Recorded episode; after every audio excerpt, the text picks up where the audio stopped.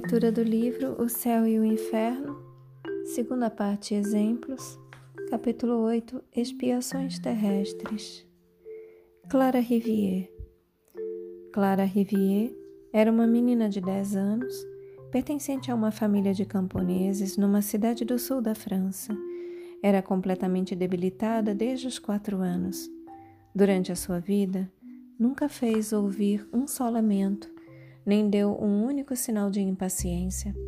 Embora desprovida de instrução, consolava sua família aflita, conversando com ela sobre a vida futura e a felicidade que deveria ali encontrar. Ela morreu em setembro de 1862, depois de quatro dias de torturas e convulsões, durante os quais não cessou de orar a Deus. Aspas, eu não temo a morte, dizia ela uma vez que uma vida de felicidade me está reservada depois. Fecha aspas. Dizia a seu pai e chorava. Abre aspas, consola-te, retornarei para te visitar. A minha hora está próxima, eu o sinto, mas quando ela chegar, o saberei e te prevenirei antes. Fecha aspas. Com efeito, quando o momento fatal deveria se cumprir, chamou todos os seus, dizendo: aspas, Não tenho mais que cinco minutos para viver. Dai-me as vossas mãos. Ela expirou como anunciara. Desde então, um espírito batedor vem visitar a casa do casal Rivier, onde transforma tudo. Bate na mesa como se tivesse uma clava, agita as roupas e as cortinas, revira as louças esse espírito apareceu sob a forma de Clara à sua irmãzinha, que tem apenas cinco anos. Segundo essa criança, a sua irmã frequentemente lhe tem falado e suas aparições lhe fazem dar gritos de alegria e dizer: Mas vede, pois, como Clara está linda.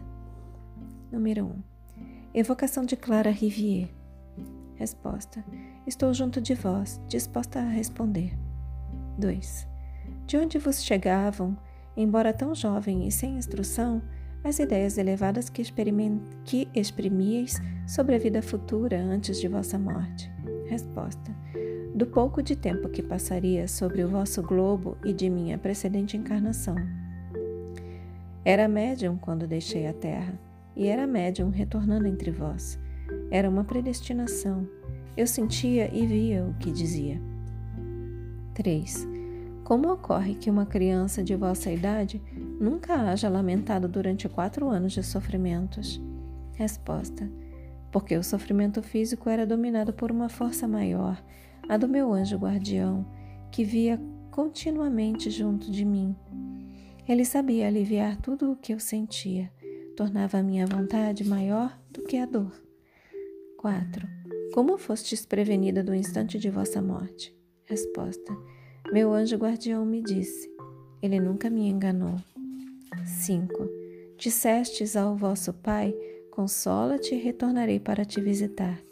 Como ocorre que, animada de tão bons sentimentos por vossos pais, viesseis atormentá-los depois de vossa morte, fazendo barulho em sua casa?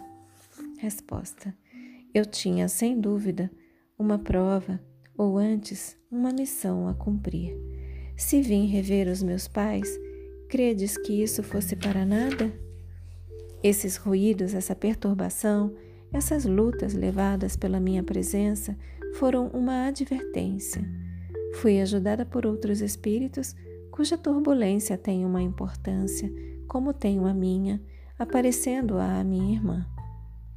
Graças a nós, muitas convicções vão nascer. Meus pais tinham como tinham uma prova a sofrer ela cessará logo, mas somente depois de ter dado a convicção de, a uma multidão de espíritos. 6. Eu vou reler essa, eu vou reler essa resposta. Eu tinha, sem dúvida, uma prova ou antes uma missão a cumprir. Se vim rever os meus pais, credes que isso fosse para nada? Esses ruídos, essa perturbação, essas lutas levadas pela minha presença foram uma, uma advertência. Fui ajudada por outros espíritos, cuja turbulência tem uma importância, como tenho a minha, aparecendo a minha irmã. Graças a nós, muitas convicções vão nascer. Meus pais tinham uma prova a sofrer. Ela cessará logo, mas somente depois de ter dado a convicção a uma multidão de espíritos. 6. Assim, não fostes vós pessoalmente que causastes esta, essa perturbação? Resposta: Fui ajudada por outros espíritos que servem à prova reservada aos meus queridos pais. 7. Como ocorre que a vossa irmã vos reconheceu, se não fostes vós que produzistes esta, essas manifestações? Resposta: Minha irmã viu apenas eu. Ela possui agora uma segunda vista e não foi a última vez que a minha presença virá consolá-la e encorajá-la. 8. Por que, tão jovem, fostes afligida com tantas enfermidades? Resposta: Eu tinha faltas anteriores a expiar. Fiz mau uso da saúde e da posição brilhante que gozava em minha precedente encarnação. Então Deus me disse: Gozastes grandemente, desmesuradamente, sofrerás da mesma forma. Eras orgulhosa, serás humilde. Eras altiva por tua beleza e serás abatida. Em lugar da vaidade, te esforçarás para adquirir a bondade e a caridade. Fiz segundo a vontade de Deus e o meu anjo guardião me ajudou. 9. Quererias dizer alguma coisa aos vossos pais? Resposta: A pedido de um médium, meus pais fizeram muita caridade. Tiveram razão em não orarem sempre com os lábios. É necessário fazê-lo com a mão e com o coração.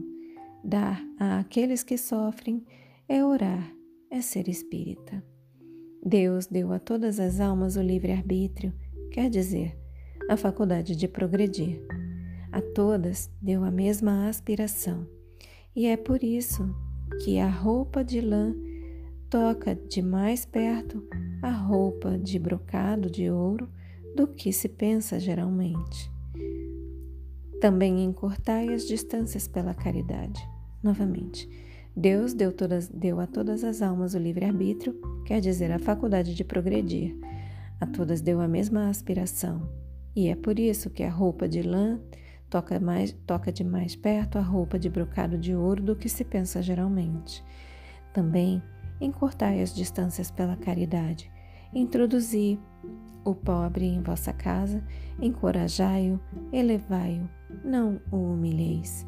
Caso se soubesse praticar por toda parte essa grande lei da consciência, não se teriam mais, em épocas determinadas, essas grandes misérias que desonram os povos civilizados e que Deus envia para castigá-los e para lhes abrir os olhos.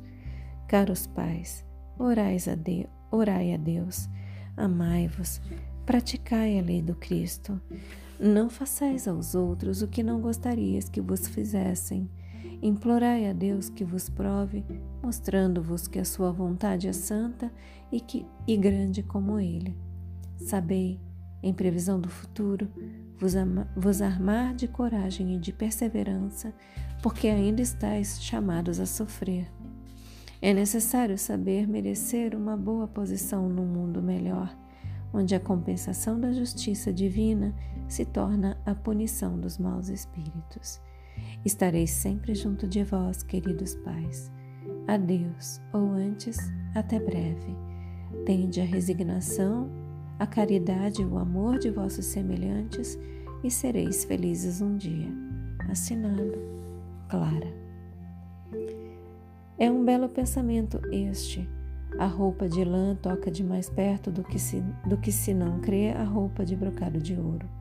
É uma alusão aos espíritos que, de uma existência a outra, passam de uma posição brilhante a uma posição humilde ou miserável, porque frequentemente espiam no meio ínfimo o abuso que fizeram dos dons que Deus lhes concedera. É uma justiça que todo o mundo compreende. Um outro pensamento não menos profundo é aquele que atribui à calamidade dos povos a infração à lei de Deus, porque Deus castiga os povos como castiga os indivíduos. É certo que se praticassem a lei da caridade, não haveria nem guerras, nem grandes misérias. É à prática dessas, dessa lei que o Espiritismo conduz. Seria, pois, por isso que encontra inimigos tão obstinados? As palavras desta menina aos seus pais são as de um demônio? Fechem os olhos, deixem que essas palavras se aprofundem em vocês. Assumam a intenção de contemplar por mais algum tempo sobre essas palavras. Expressem gratidão aos seus guias, mentores, protetores e anjo guardião. Expressem gratidão a Deus. Agradeçam a si mesmos pela continuidade na leitura. E eu também agradeço a vocês pela oportunidade. Boa noite. Namastê.